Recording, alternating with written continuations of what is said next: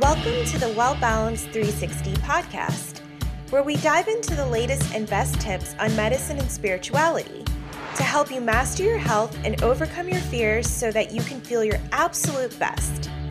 I'm your host, Dr. Shivani, a licensed medical doctor, a yoga nerd, and a wellness enthusiast.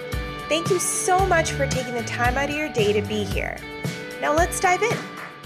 I'm joined today by the wonderful Dotsie Bausch, a vegan Olympic silver medalist from the 2012 London Olympic Games. I'm excited for you to join us on this special episode where we hear her journey on becoming an athlete, being vegan, and how she overcame her struggles with anorexia. Thank you for joining me today, Dotsie. I'm so, so excited to have you on. I would love for you to start by sharing your story on how you became an athlete. Oh, my goodness. Well, thanks for having me on. And I'd be happy to share that. I'll try to be as brief as possible. I'm sure everybody's whole story and their journey in their life can feel too long to those listening. So I'll try to sync it up for you. Basically, I found cycling, which was my sport in the Olympics. I competed in the 2012 Olympic Games in the sport of track cycling. And I basically found cycling as a vehicle to recovery from anorexia, really, is how it unfolded. I was very sick with anorexia, almost lost my life to it, and started a healing journey when I was finally ready, which I wasn't for a very long time.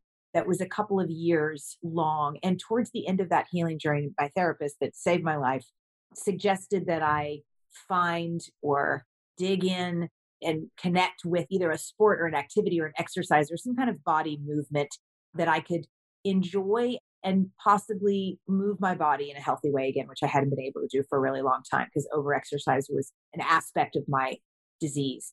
So I chose cycling. I was living out in Los Angeles by that time. And I thought, wow, well, maybe if I got a bike, that would just feel so good to ride up and down Pacific Coast Highway and up and down the Santa Monica Mountains and just experience the wind in my face and, quite frankly, just the freedom because I had been in the confines of my disorder for so long that I was really craving my newfound freedom, my newfound healing, and that is newfound freedom for me. So that's how it started. She just said, I love it. A bike is a great idea. Go get a bike. So I went and got a bike and started riding and I found madly in love. And I was 26 at the time. So it was a bit late to, to kind of enter a sport, but I just stuck with it. I loved it deeply and wanted to see at first just how many mountains I could climb in one day. And then as the years went on, it was seeing if I could make it to the Olympics. So you've been pretty open about your struggles with anorexia and some other addictions. So the cycling started as a healing for that. You didn't always know you wanted to be in the Olympics. Oh goodness no. I mean, I love the Olympics always. My mom and I would watch every minute of every day when the Olympics were on when I was a little girl. But I grew up in Kentucky and I competed in saddlebred horseback riding. That was not an Olympic sport that equestrian is, hunter jumpers is. So it wasn't anything that ever occurred to me that could be a possibility, right? Because I was currently not doing any sport that was in the Olympics. it wasn't a dream, but I always loved watching them with my mom and still do. How old were you when you were in the Olympics? 39 and a half when did you know you wanted to be in the Olympics? I guess that's what I'm asking because that's profound and that's amazing that you started that as a recovery thing and it led you all the way to the Olympics.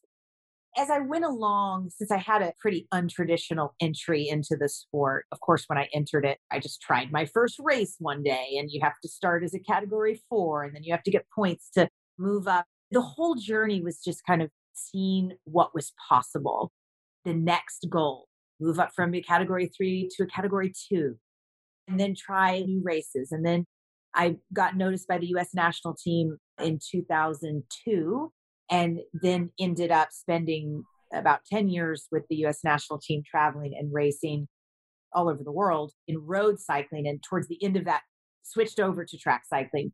It was really just this discovery journey for me back in 2002, I was like, oh, the US national team has picked me up. Now I'm going to the Olympics. Like, that's not how it works. I just kept trying to be better than I was the day before. And I was so in love with the sport.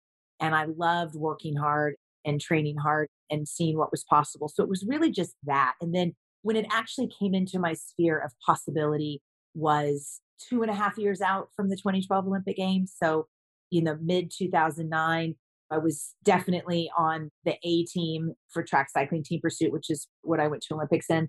So I knew at that point it was like in my sphere of possibility. Like if I continue on this road and I don't get injured, it is a possibility that I'll make the Olympic team. So those next two and a half years were pretty hyper focused on that one goal. That's amazing. And can you kind of walk me through what that day was like in 2012 when you walked into the Olympics? Do you use any type of mindfulness techniques? Do you visualize? Is it meditation? Actually, my therapy for my eating disorder heal from anorexia, which had turned into bulimia by that point, that really worked for me was a meditative therapy approach, mm. frankly. And so, what I did back then was my therapist well, I'll just speak for myself. I was going to say a lot of anorexics, and I can say that many of them have shared this feeling and this experience I'm about to tell you. But you are completely disconnected from your body, right? Like your mind and emotions are one thing and they're living over here and your body's over there. You're not connected to how your body is feeling anything, experience anything. You get to a pretty numb state. You have no idea what hunger actually feels like or is so you're very disconnected. So she worked with me to connect me back to my body. And what that looked like was a meditation experience that had me close my eyes and become centered and locate and identify the source of pain in my body at that time. And so she would have me locate it, give it size, its temperature, its shape, its weight, even. And a lot of times for me, my source of pain and trauma, if you will, that I was going through, I would find it in my upper chest. And it would be, let's say, it baseball size. And some days it felt like 40 pounds, and some days it felt like 10 pounds. But really recognizing and being able to connect back with your body. So, fast forward many years to the Olympics, I used a lot of that meditation therapy like approach, although in a bit of a different capacity, but really making sure that I was staying connected, right? That my mind and my emotions were staying connected to my body. I was listening to my body. I could hear my body. I could feel what my body was feeling. And most of it was certainly to try and go out and have the performances of a lifetime, no doubt for that. But it was also because I just had this deep desire to really richly experience the Olympic Games. Because, like I said, I was 39 and a half. I didn't think I was going to be going back. This was probably kind of wild that I'd even made it to the Olympics. I really wanted to have a rich experience, just really be there, be there in the village, be there with all the amazing countries and athletes, and just soak up those moments in time because they were not likely to happen again. So that meditative therapy approach kind of reemerged in my mental training as I got towards the Olympic Games and certainly when I was there. You often hear athletes talk about how they visualize winning on top of all the other training that they do. And you've been known to have such incredible work with being plant based, right? Did you become vegan prior to hmm. starting the Olympics or being in the Olympics, or was that something that happened afterwards? No, it was a couple years before. I mean, I became plant based. I don't say pure vegan because I wasn't aware enough to be like reading every single label like today i'm what i would call like psycho vegan right? Like i'm pretty i'm pretty intense about it. But definitely plant-based and it was a journey that was probably one of the smartest things i ever did for sure in terms of producing more output and more strength and better recovery and just an overall better energy in my training those last couple years. So I didn't necessarily know that it was going to elicit that response. I didn't know very much about, well, I didn't know anything in the beginning of plant based nutrition, certainly not to the degree of what I know now. But it really turned out to be kind of a secret weapon. And would you say something triggered that? Or did you just wake up one day and I was like, mm. I'm going to be plant based? No, gonna- definitely not. I grew up, like I said, in Kentucky, grew up in the South, grew up on, there was meat on every plate there really probably was never a meal where there wasn't an animal or an animal product on my plate. So I kind of fell into the category of those that believe that you need animal products and animal protein and animal flesh to really be an optimal athlete. So it wasn't something that I would have thought of to do for my performance. So I came in through the ethics route. I really just sort of one day began uncovering what goes on behind closed doors in our food system. And it was just this epiphany, as we all know who have done that, who have gone down that rabbit hole. There's no way back out, right? Like once you know, you can't unknow any of it. And to mm. me, I grew up deeply loving animals and I had a ton of animals on our property. And so I just had this soul shift that was like, well, hold on a minute. I can't love some and then have happen what happens to others mm-hmm. happen to them before they get to my plate. Like I'm not being true. I'm not being real. I'm not being honest if I were to do that. So that was the reason that I made the shift in the first place. That's amazing. And you also started something called Switch for Good. Can you talk about that? Yes, it's a nonprofit I run now that I started a couple of years ago, about two and a half years ago. Really, initially, it wasn't started to become a full blown nonprofit. It was just an idea. And the idea was to put a commercial with some vegan Olympians on the closing ceremonies of the 2018 Olympic Games to mm-hmm. directly go up against all of the got milk marketing. Because as we all know, milk has been using athletes since forever to peddle their product, and to sell their product. And the dairy industry is the number one sponsor of the US Olympic t- team. So I had been through many years of having that substance, I won't call it a food, pushed on me and my teammates. And I kind of had a snapping point in 2018 where I just thought the Olympics were coming back around, all the dairy commercials were starting back up again, and they were using all the champion athletes. And I just thought, my God, somebody has got to say something about this. This is not right, and it's not true, and it's not okay. And we need to stand up. So Switch for Good really just started as kind of brandalism, if you will, against milk and their marketing and their inundation of their marketing on athletes and with athletes. So just some of us just standing up saying, hey, wait a minute, you actually don't need cow's milk to produce, you know, gold medal. It's not a requirement. It's really rather ridiculous if you think about it. So it started as an idea, but formed into a nonprofit shortly thereafter. When you started it, did you know other athletes that were plant based or vegan at the time? I'm assuming there weren't many of you. There were not many. And it's funny you asked that because I had the idea and then quickly pulled together the amazing director Luis Psihoyos, who directed the Game Changers, and that's how I knew him and had become good friends with him, and the funders and the production company. And so we kind of all came together. And I remember having a meeting. We were actually at Sundance for the Game Changers premiere in Utah. And I remember having a meeting, and everybody was kind of divvying up the workload. Okay, we're doing because it was very quick. I had this idea, and the, the Olympics were like six weeks later. So we had to put this whole commercial together really quickly and we're divvying up the work. And they're like, okay, Dotsie, you've got all the athletes. You're going to get all the athletes. You know all the athletes that are going to be in this commercial. I'm like, yep, got it. Thumbs up. And I hung up and I was like, crap, I only know like two Olympians that are plant based. Ah! So I leaned on some friends, Brendan Brazier, who you probably know, one of the originals in plant based nutrition and the athletic space. I called him and he knew two Canadian Olympians that were plant based and also one from Great Britain we put it together, but it's not like it is now, right? Now it's just athletes are coming out every other day saying they're plant based or vegan. So it's definitely grown. When people share stories, that's the best way we all learn, right? So thank you for all you do. For someone who wants to start off, I guess not going completely vegan, but into a plant based diet, what advice would you give? Because it is hard to break any habit and go cold turkey overnight. It is. It can be for sure you want to dip your toe in.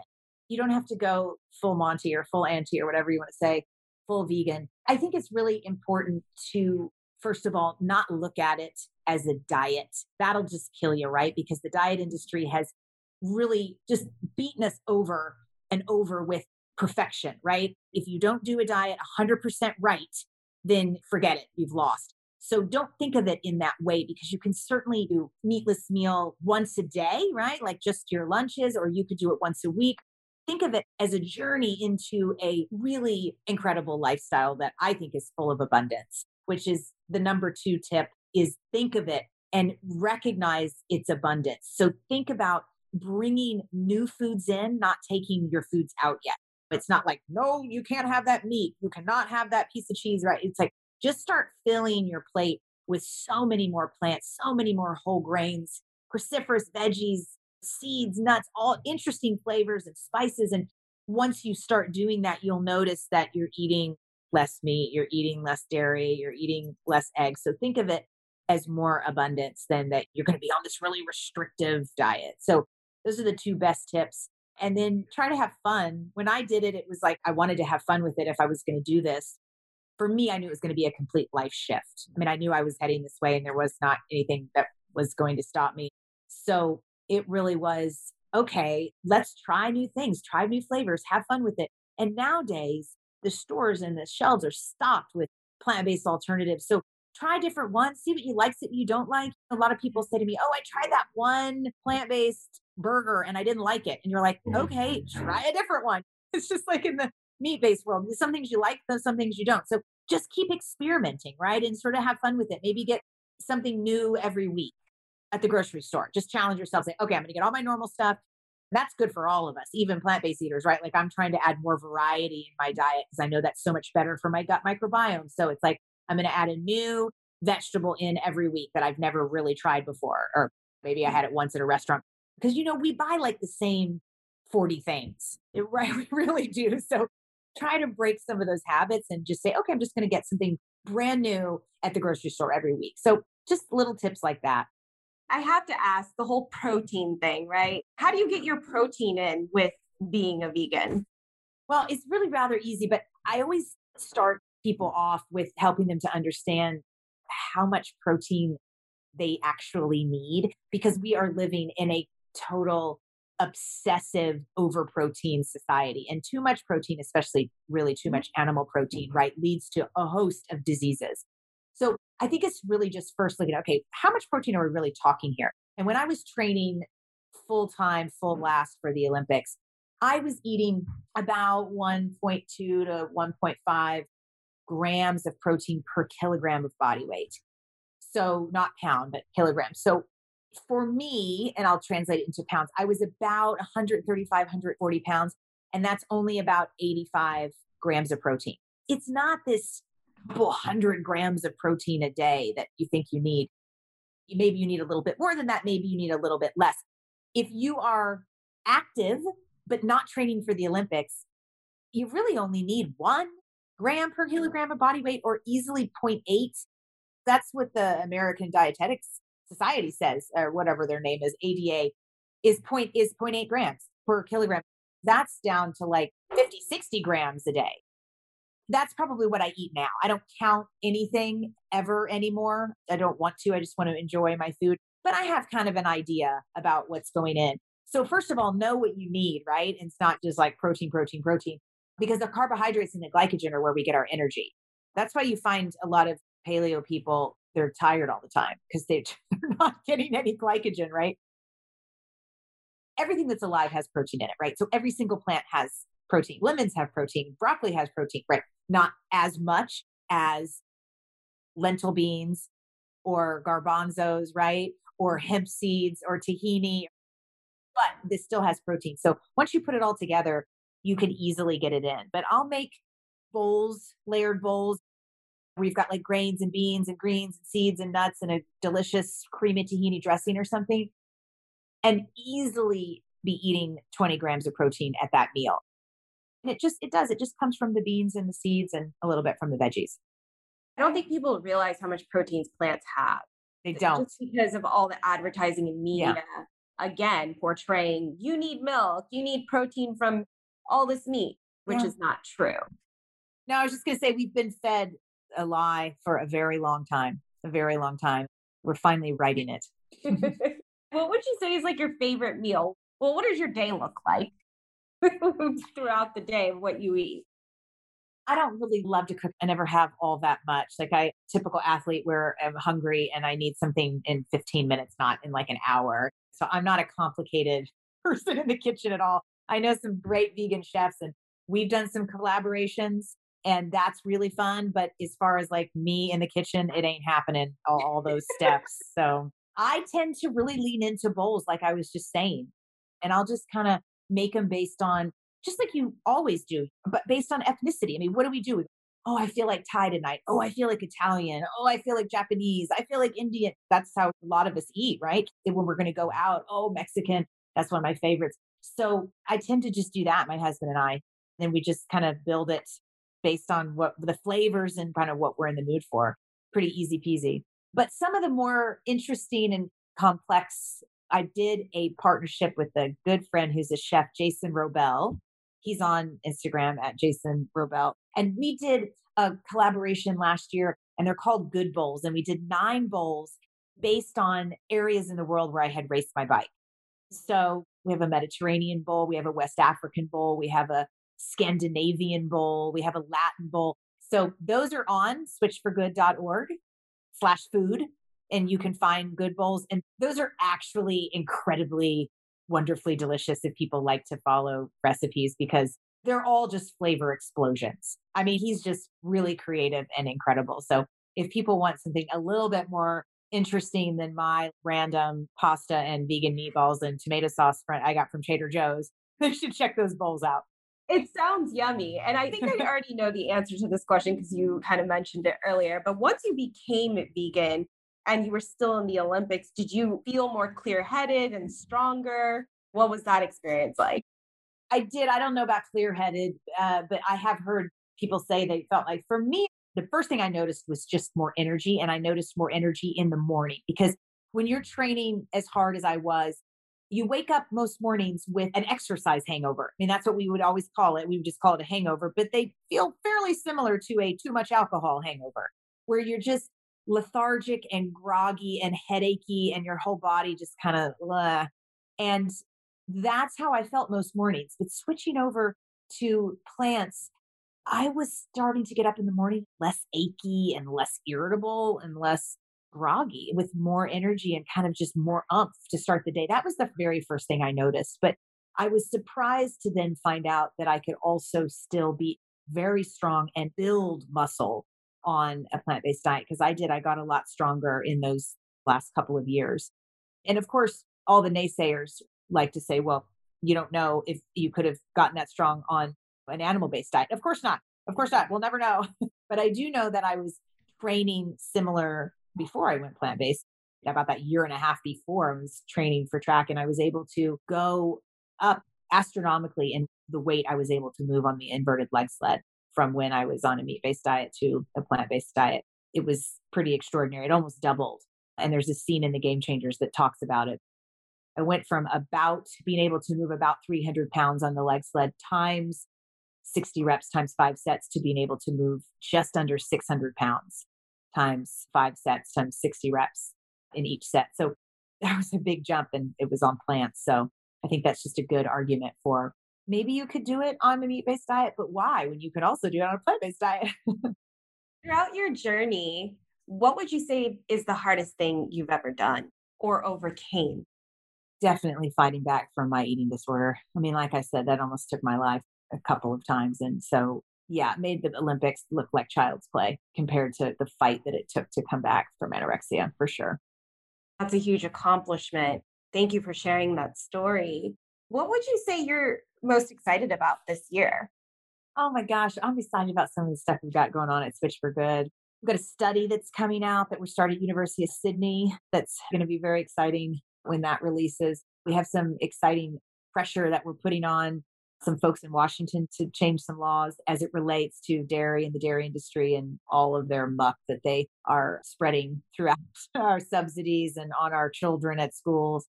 And then some pretty interesting campaigns coming up too. You'll see if you sign up to get our newsletter that I really can't talk about yet, but we have three really big campaigns that are launching July and August and then October. So having some fun. Exciting. I'm excited for all of that. and what would you say you love the most about what you do? Oh gosh, they say if you love what you do, never work a day in your life. Just waking up every day knowing that I am attempting to move the needle to save lives and to change our food system for good God, the beautiful creatures that are trapped in it, mm. hopefully completely in that. And then also for Mother Earth and to be able to really make a difference for the next generation that is going to be in a really sore spot if we don't do something now. So that just brings light to my day. And when I get really frustrated and downtrodden and exhausted and all the things that we all get and feel when we're in the midst of our day and working whatever we're working on, that helps to remind me to keep fighting and to keep going. And you can see lives. that it lights you up. You can see that in your work. So thank you for everything that you yeah. do. do you believe there's a connection between medicine and spirituality? Yes, I love that you asked that. You and I were talking about that a bit when we started. I do. I think we've done quite a number on making that not be the case and having no connection in Western medicine, right? Western medicine is mostly focused on trying to just treat the symptom of an illness that's already growing and running in your body and just try to, whatever the pill might be, the special cocktail. And that seems to me what medicine is now. And that's very based too on the almighty dollar, right? Because you can't make a whole lot of money if you just tell people to eat good food. You got to sell them something, you got to have a shtick. You're not going to make any money. So it's a sad conundrum that we're in. But I mean, the reality is, I think that we are 100%. As I was explaining earlier, connected, right? Our emotions, our mind, our body, it's obviously all one. And we get disconnected. They get disconnected from each other, and we get disconnected from each other as other humans on this planet. And if we really brought that back and that connection, and we knew that the power was within, and the work that you do, that our body truly has all that it needs to heal itself, itself. But we've got to put in in it what we're expecting out of it. And that's what we don't do, especially in the Western world.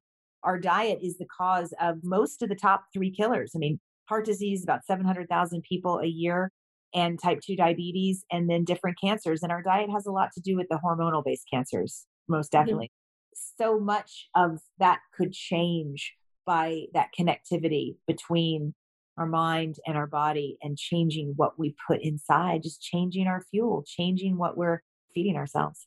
I love that. I love that you bring up the whole majority of those chronic illnesses are caused by what we eat and the environment we're in. I mean, even COVID, prime example from last year, most of the people that got super sick were the ones with the chronic underlying diseases. Is there anything else you'd like to share that I may have not asked you that you feel is important for the listeners? Not really, but since they're listening to this wonderful podcast, I host the Switch for Good podcast with Alexandra Paul. And most podcast folks, I know for me, when I listen to podcasts, I'll get podcast tips from other podcasts. If people want more of what I was talking about today, tune in, yeah, to the Switch for Good podcast. I listen to your podcast. It's amazing. Where can people find you minus listening to the podcast? The nonprofit's on all the platforms, Switch for Good. So it's switch the number for good org and then switch the number for good on Instagram and Twitter and Facebook and all those places. And then I am not great on social media, but I try and I do Instagram and they're at Vegan Olympian. Well, thank you so much for joining me today. I'm looking forward to everything that you're coming out with this year as well and staying connected. Thank you. Thank you for having me. Thank you for listening to this episode of the Well Balanced 360 podcast. I'm truly grateful for all of you and excited to have you join me on this health and wellness journey.